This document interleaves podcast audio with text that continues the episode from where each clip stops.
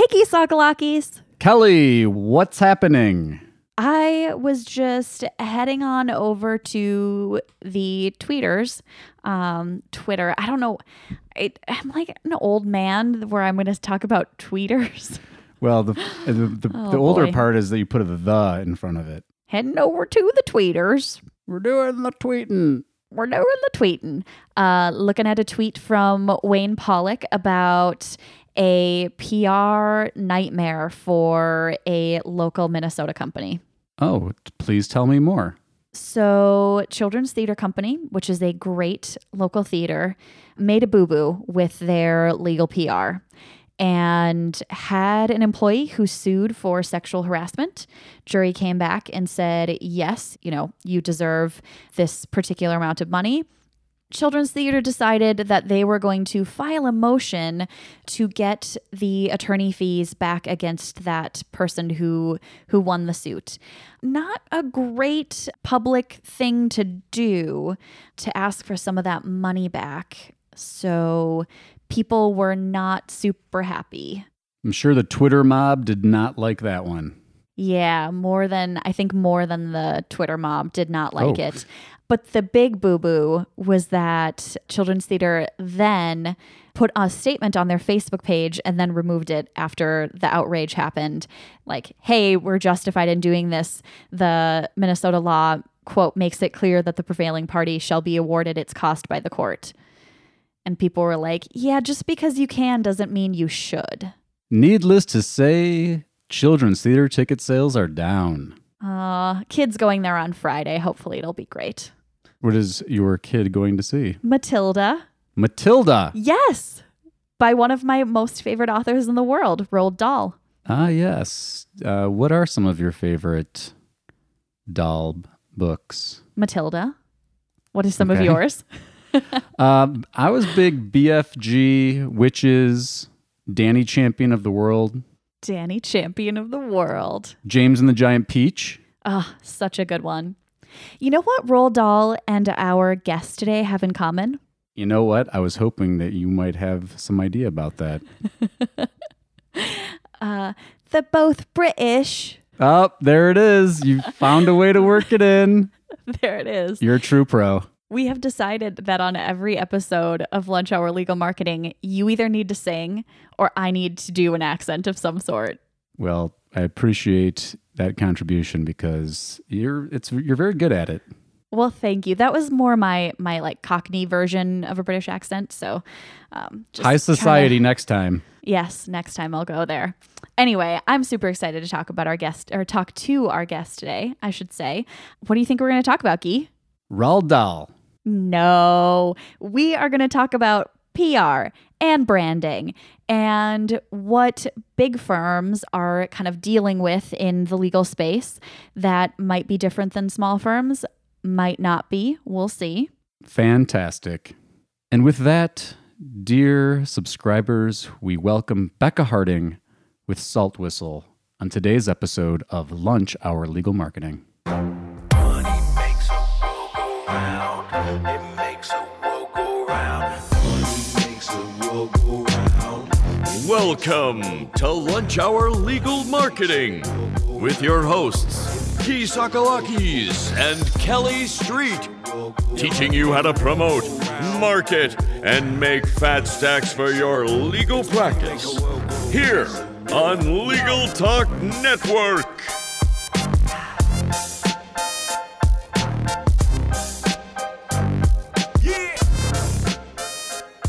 Kelly, Guy. are you out there? I'm out here. I was just waiting for you to say something. And I did it. And you did it. And now we can let our guest say some things. Everyone, we are joined by Becca Harding, the founder of Saltwhistle, which is a business development, marketing, and communications consultancy firm in the UK. And without further ado, Becca, will you tell our guests a little bit about yourself? Yes, oh, it's lovely to, to be talking to you today, and um, I appreciate the invitation. Yes, so I, I work with professional services firms, um, lots and lots of lawyers, but I also work with accountants and other other professional services as well, like digital agencies and so on. But um, I spend an awful lot of time with lawyers and um, probably have more lawyer friends than most normal people. Than you'd like.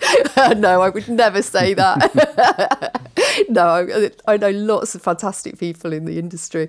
And I, I really enjoy the work that I do. I, I get out a lot, I travel a lot, seeing people, I do a lot of speaking to lawyers and a lot of listening to lawyers, which I think is more important actually sometimes, and listening to what they, um, they do with their firms and, and what they want to achieve. So um, I, I really enjoy it. Yeah, that's a um, that's an area I think we just can dive right into because you've had a lot of experience, really globally, with listening to lawyers. What's on lawyers' minds these days? What are they talking about?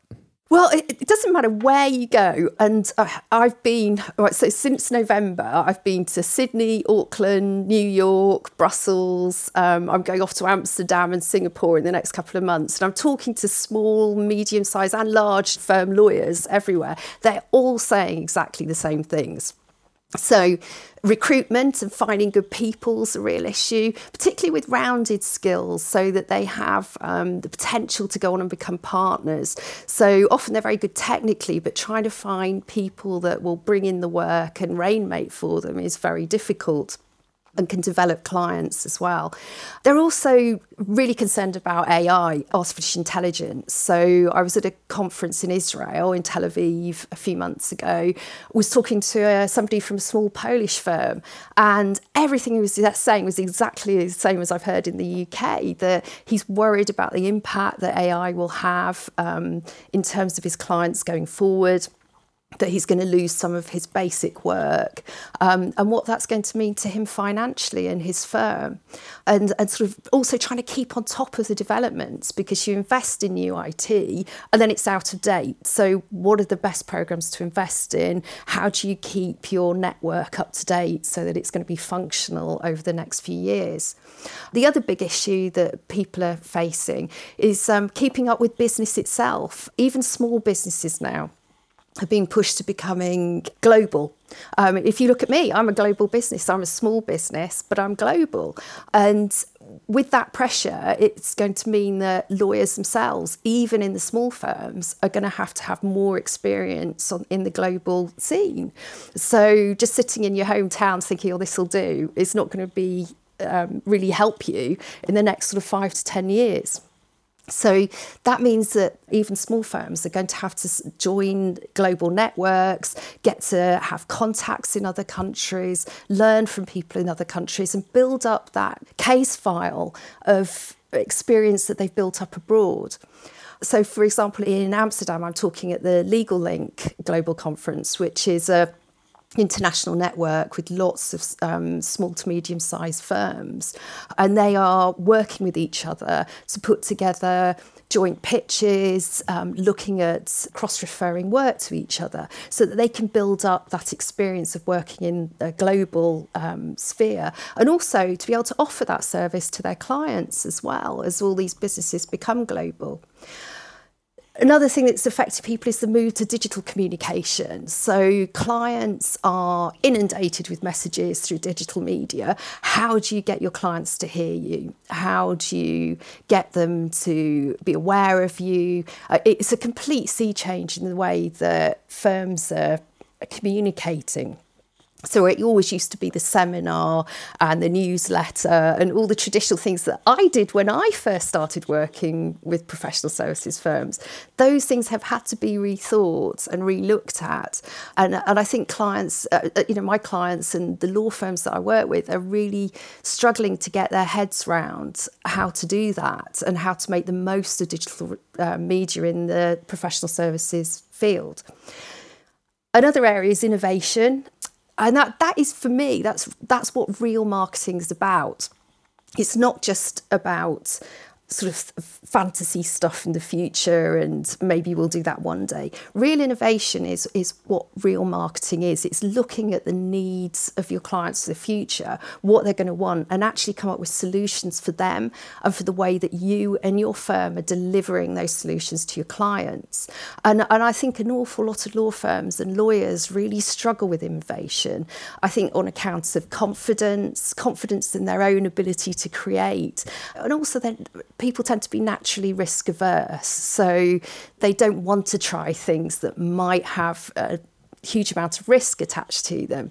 But actually, that risk is where real developments are coming now and where the future will lie but it's it's sort of weighing up risk versus you know and doing a proper analysis of that risk so that you know in a way that it's a safe risk. Does that make sense? So you've actually thought it through and you thought well actually the gain here is so great that it's worth taking this chance on it Right, exactly. It's quantifying that risk. Yeah, and it's quite a difficult thought process for a lot of lawyers. So, you know, sometimes it's nice to have creative people in there with them, helping them look at things differently and helping them with that process of innovation.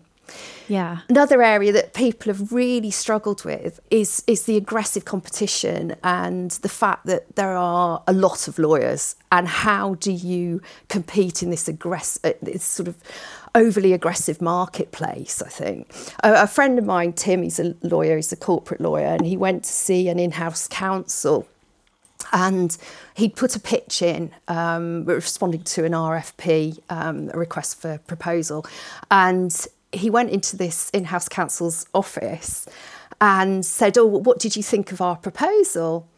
And the guy had a pile on the side of his desk of about 25 different proposals all piled up. He's, and he looked at my friend tim and he said i have no idea which yours is. He said they all look the same.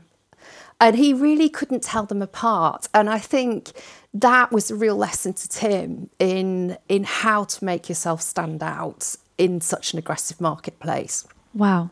and that also comes back to marketing and sort of how you differentiate yourself and how differentiation now is very different compared to how it was some years ago. So, one of the exercises I often do with law firms is um, you know, everyone has those little strap lines that under their their firm name um, about you know we are um, trustworthy and reliable or something like that and you take all those away take the, the brand name away take all those strap lines and put them up on a board in front of a bunch of partners from all sorts of different firms and say so can any of you work out which is yours and they rarely can because they're all so similar Oh, that's so good. and that and that is differentiation. Is like what is it that you're saying about yourself that is actually different? And it takes quite a lot of courage again to say something that is genuinely different. So and i was very interested when i was in new york because i went to see a small a small firm on wall street. And i absolutely loved them because they they had no pretensions. They weren't trying to get into the whole sort of we're cutting edge, you know, we uh, all these things that everybody's saying when you go on any website at the moment. They had basically written that they only recruited lawyers from college. They weren't looking for the people that had performed the best at law. They were looking for people that were the best with people that actually were human beings that had something about them. And and that in itself was such a great message to clients because it's saying you know we want to be part of your family. We want to be real people for you not pretentious not artificial not saying all the things that are so predictable in the marketplace at the moment. And their whole website reflected that and their strap lines reflected that. And it's probably the best bit of differentiation that I'd seen in a law firm for a while. So I, I really liked what they'd done. But does that make sense? That sort of differentiation and, and and having to really find something that is completely different about you and i think that again is going to become more and more important in the digital age because it is so easy to say yes we do all the IT we do the cutting edge stuff we're we're bland like every other firm out there. Whereas actually, what people are now looking for is something human in amongst all that digital. And, and there's something within marketing that everybody's talking about, and people may have heard of called tribalism. So if you look at things like Facebook and Instagram and what's happening just sort of in general media. People are joining groups that they believe in. So, for example, at the moment, the climate change is a massive issue in the UK, and we've had lots of demonstrations. I don't know whether you've seen that on the news in the US, but it's it's been absolutely massive in London, and people are joining that tribe. It's something they care about, and that is something you can harness within the professional services sector. So, for example, a firm that I work with in Brussels, they have gone completely paperless. Uh, they absolutely have no paper in their office at all because they take green issues so seriously. Now, what that's done is because they can promote themselves, it's differentiated them in the marketplace. And what it does is draw in younger people in business that feel as strongly as they do about those issues. So they're differentiating on an issue rather than saying, well, we're as good at law as everyone else and we're as good at client delivery as everyone else. Uh, uh, because actually, there probably isn't a lot of difference between the way a lot of people deliver. Truly. So how how do you make yourself different? And that's how they've chosen to do it. You know, Becca, that makes me think of I that's a really good example and something that is so real and tangible because you know, we we do hear from our clients at the agency and from just lawyers that you know Guy and I know and speak to is it's like, "Oh, well I I stand up for my clients or I do this or I do that or I also offer business advice in addition to the just actual legal IP work that I do for companies." But having something where it's like, hey, actually, one of the things that sets us apart, like you said, is the um, going paperless, or one of the things that sets us apart is being virtual. Guy and I just spoke to a woman who has a started a firm where they're 100% virtual, and that is all that firm does. And if you want a non an in-person experience as part of your she does estate planning then she refers you to her other firm that she has where it's in person but you don't work with the virtual firm.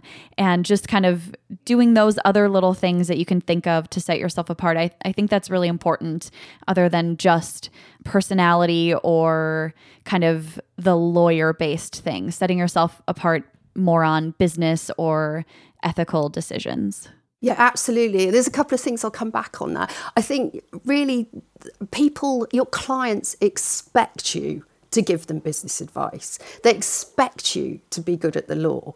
They expect you to deliver a solution for them. Trying to use those as selling points doesn't work. That's what they're paying for. So, to sell yourself and differentiate yourself, you need to be giving them something more, exactly as you just said. That's the bit that takes you to a different level. And it's finding those things that take you to a different level above and beyond what a sophisticated customer and these days people are sophisticated. They know what that's out there in the market and they know what all the other firms are offering. So you've got to go above and beyond what all the other firms are offering in terms of the virtual, I mean, uh, we've um, had a firm actually very local to me that's just set up as a virtual firm.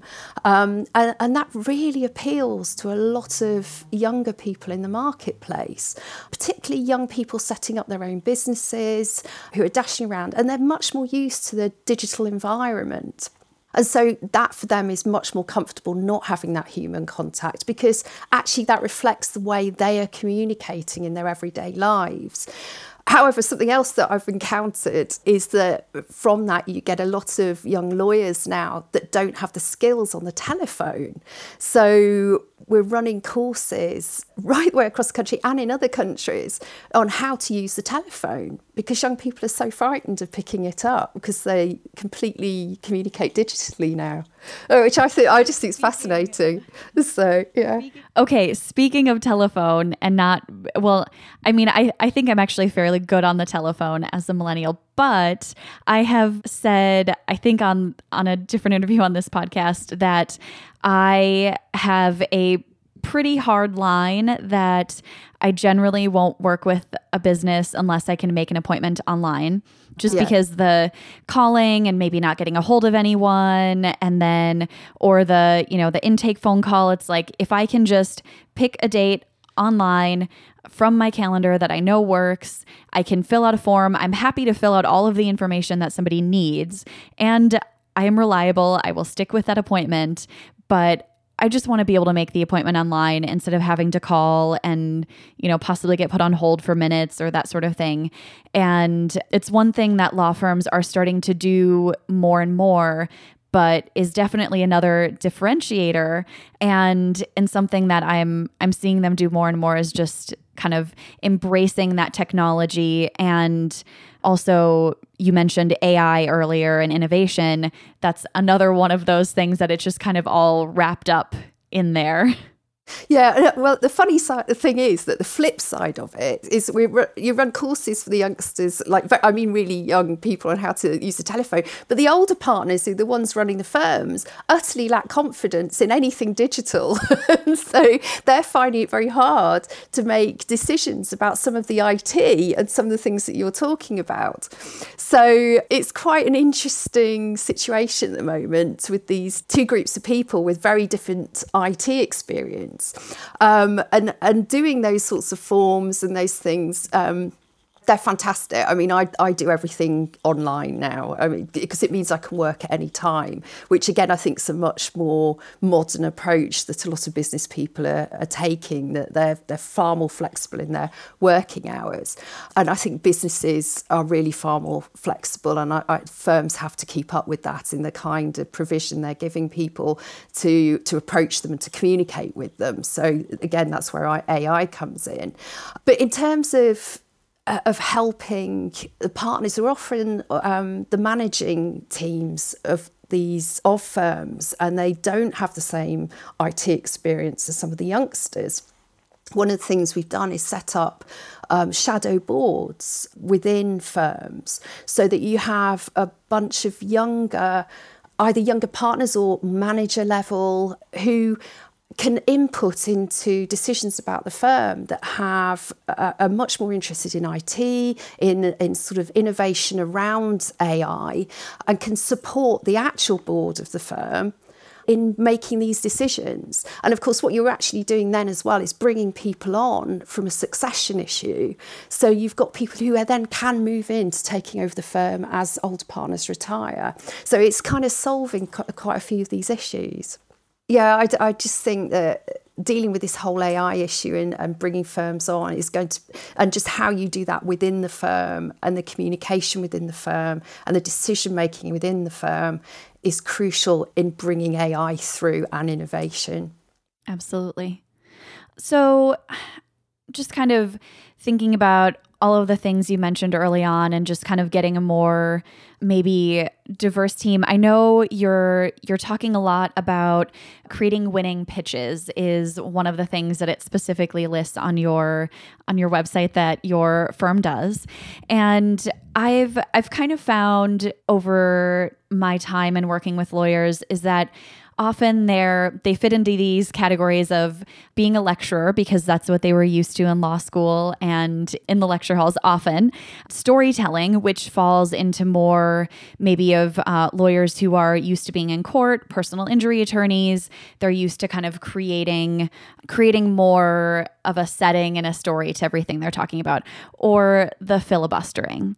And are are there um are there types of pitching that fall into these categories that are more effective or do you look at this completely different and um, on and on yeah no, well i suppose uh, i suppose i look at it slightly differently really. I mean the thing is i also know an awful lot of um, very good actors who are lawyers as well. I went to see one of my clients performing quite recently. So I, I actually find quite a lot of lawyers are very good with language and very articulate and expressive but sometimes need a little encouragement because they get quite used to um, to sticking to sort of contractual law and, and, speaking in that way, and to encourage them to to be more colourful um, within the pitching process is is great fun actually.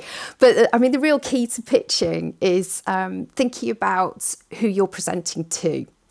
It's all about the client. And this often gets forgotten. What I usually see, either in written pitches or or then going on to the presentation or even when you're pitching over lunch. I mean this applies in any situation where you're you're trying to win work. Is it's all about me. It's all about selling me the lawyer and my firm and there's not enough listening going on and not enough thinking about who the person is that you're pitching to. So, for example, you talk about storytelling. Well, if I was up in front of the management team of a marketing agency or a creative agency advertising or something they're going to love the storytelling they are people that work on pictures on stories they they want color so if I went in with a whole bunch of figures and facts and legal language, I'm probably going to lose them in the first five minutes. If I go into an accountancy firm who are looking for a lawyer and I start giving them storytelling you know, and colour and pictures, I'm going to lose them in five minutes because what they want is evidence, facts, figures, and more of a sort of lecture, you know, more of a, a lecturing approach. But what I would say with all of it is asking questions, even when they're in a pitch situation, and getting it to be a two-way conversation is so important because it makes the client feel, client feel that they're being listened to and understood. I mean, it's amazing what you can do, it, it, particularly with your market research as well, if you really put the effort in. So you can find out a huge amount about people. For example, at one pitch recently, I discovered that um, one of the main guys in it had been a t- professional tennis player when he was younger, just by looking online. So we started the pitch talking about his tennis career, and he was so chuffed that people had gone to the trouble to find out that much about him. Instead of just standing there going, my firm was set up in, you know, this year or whatever, and we do this. It, it was all about the client. And that was really exciting for him. Another firm I was working with, we managed to find, uh, well, online, I managed to find the CEO's speech to his staff annual conference. And in it, he listed all the things that he wanted them to worry about over the next year and to put time and effort into. So, all the objectives. So, we use those objectives to create the presentation and the written pitch that we put together. So, we based it round their objectives. So, your objective A is, and we can help fulfill that objective by doing this for you. So they could then go through and go, wow, you know, they're actually helping us do what we need to do to report back with it internally for us. So can you see how it's that listening and really paying attention to your client that is singly most important thing that you can do in a pitch situation and it's not really about you at all yeah, absolutely. I think about how um, I'm kind of thinking about how this would apply to more solo or small firms. And I can see how that fits in for business attorneys and maybe even estate planning or those type of practice areas but can you think of more for like personal injury or criminal defense firms how finding out more about their clients or um, kind of some maybe some tactics for for that sort of a pitch or i guess in the consultation phase to try to win that business? Again it's about really listening and understanding your client. I think again i would say it's always about uh, people love to talk about themselves and they love to feel that they are understood whether that's uh, in a business context or a personal context, being understood and feeling that there is empathy there and understanding from a lawyer is going to be far more powerful than anything else that you can deliver for that client. And, and that will set you apart. And if you talk to clients, because I often do client, you know, I ring around clients just to say, well, what do you feel you had from your lawyer? What what was it you liked? It always comes back to, well, I felt they really understood me. I really liked talking to them. I felt that I was talking to a human being. It, it, it is that empathy always that, that wins with people. And I don't think it matters whether it's a small, a small firm or if you're just a partner out for a lunch with somebody you've met and you're networking listening to them, talking to them about their problems. And, and actually, when you start to chat to somebody about their problems, it can give you an opportunity to demonstrate your knowledge without having to sell. Because you can comment straight away and say, Well, have you thought about doing this? Or would this help you? Or, you know, a way to approach this is X, Y, and Z. And that demonstrates what you can do very quickly, but it's doing it from the client's point of view. So they immediately feel an association with you. They feel a kind of bind to you and they feel that they're already receiving help. So they start to feel a commitment, they start to feel a loyalty to you, they feel they've got a friend, they've got someone they can talk to. People will say that they buy for all sorts of reasons, but essentially, those human motives and that emotion is far more of a driver than a lot of people will actually admit to in the buying process. Yeah, it's easier to say afterwards that you chose someone for some rational reason, but really in the beginning, it's like, oh, they actually listened to me or they seem to understand my issue. Yeah, absolutely. And that is why people buy. That is, people buy people in this business. You know, they the, the brand is a great framework for you about what you stand for and the kind of values you stand for. But people really want the person, which is why it's so important to recruit the right people within your firm that share your values and share and are similar types of people to you that you can go out as a cohesive front to the world and say you know these are the types of people we are here. We're going to listen to you. We're going to be good to you. We, we want to be you know somebody that helps you and genuinely makes you feel good about what's happening. We're going Yeah, to take yeah. the stress out of this for you. Um, and, and people very rarely admit within business or in the personal lives quite the depth of emotion that they experience in what is often a stressful situation when they're dealing with lawyers. And even in in business you know if it's litigation or whatever or in personal life even worse if it's personal injury or criminal or whatever there's a huge level of emotion in there. So having that lifeline thrown to you by somebody who seems to understand is incredibly important at that point. Yes. I'm kind of curious just about tactically whether it's specific platforms or you know beyond you know I, and I understand that uh, you know this is why uh, we all have businesses is to help lawyers be able to communicate in ways that their clients uh, understand and understand how they help. Tactically, what are you seeing working most for lawyers? Uh, You know, whether it's a platform or a specific strategy, or even if you had some examples maybe of firms that you think or lawyers that you think are doing a great job of this. You, you mean in terms of AI or, or digital? yeah, I was thinking more just digital communication. I think, Yeah. um, you know, in the terms of messaging, where you're, you know, you've if you can share, um, whether it's clients you've worked with or just lawyers you've seen out in the marketplace that you think, hey, they really adopted this empathic uh, approach to their communication with uh, understanding clients. Well, I think if you're looking at digital, I think uh, and doing much more sort of general suite rather than on one to ones. LinkedIn can be fantastic if it's used well. And I see it used very badly a lot of the time, actually, where people have put on very lengthy, rather dull articles that, to be honest, don't get read. Uh, Um, what I've seen work very well with um, partners who have really presented themselves well and built their profile up publicly is by doing very human pictures and human relationships and, and showed a side of them that isn't just business on LinkedIn. But photographs are hugely powerful and show a very different person, but can also be very good at demonstrating what you're capable of.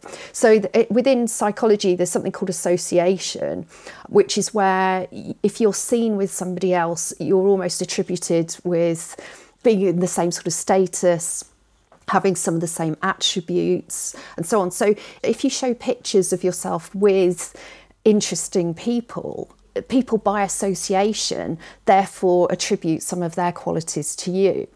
And if you think very carefully about the type of other people that you're seen with and whether it fits with the type of person and type of firm you want to be seen as, it can really enhance your profile as a human being and as a person. So, for example, say just going back to the green idea, because it's at the top of my head, if you were to be associated with firms that are doing a lot of work or business people who are doing doing a lot of work or somebody in the community who's working on green projects, that uh, sets you up then as being somebody who really cares, who's bothered about these things. And again, it's building on your hum- the fact you are a human being and not just a business person. A lot of people now focus on building their profiles. And if I can talk just quickly a bit about brand and then come back to the profile because it'll make more sense. Brand has got far too big within professional services. The way I look at it is that the brand is, it should be like a picture frame.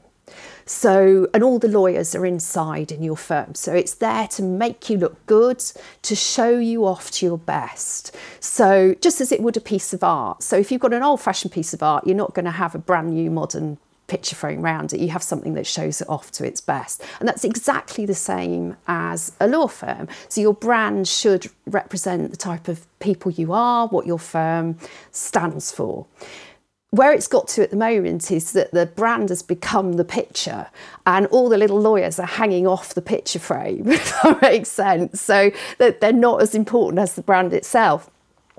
What we're now, Uh, what I, uh, people need to be moving back to is the, the solid fact that has never changed, which is that people buy people.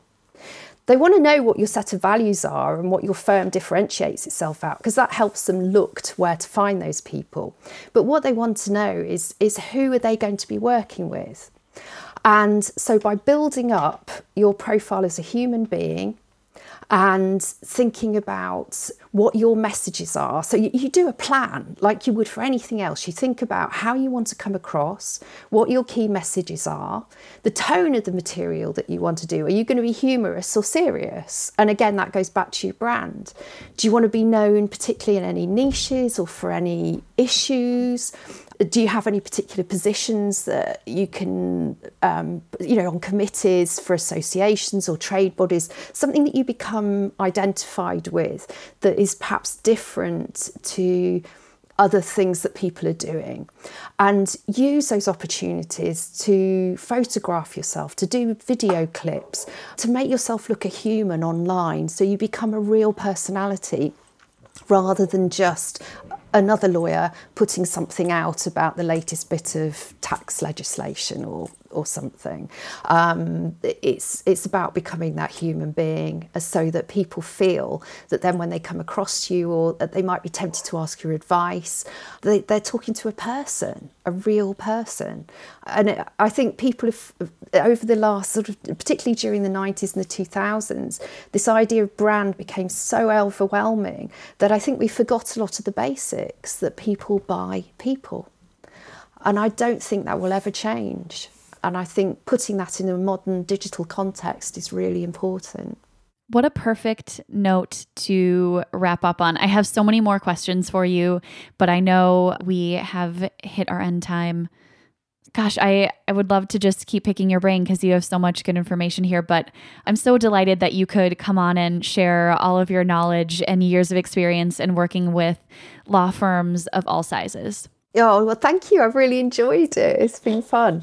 It's been really good.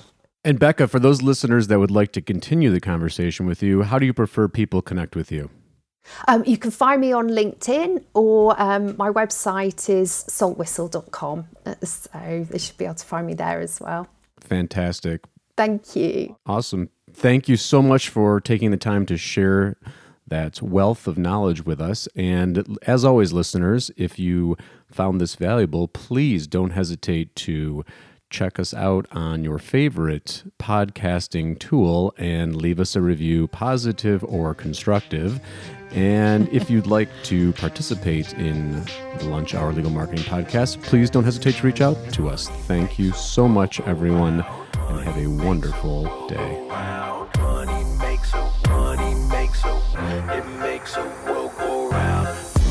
Thank you for listening to Lunch Hour Legal Marketing. If you'd like more information about what you heard today, please visit LegalTalkNetwork.com. Subscribe via Apple Podcasts and RSS. Follow Legal Talk Network on Twitter, Facebook, LinkedIn, and Instagram. And or download the free app from Legal Talk Network in Google Play and iTunes.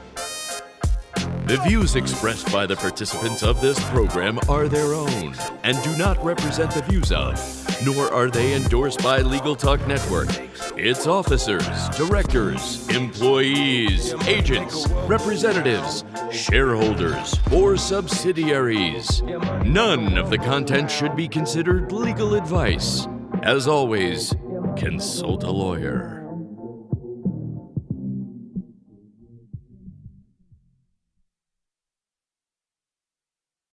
If you're a lawyer running a solo or small firm and you're looking for other lawyers to talk through issues you're currently facing in your practice, join the Unbillable Hours Community Roundtable, a free virtual event on the third Thursday of every month.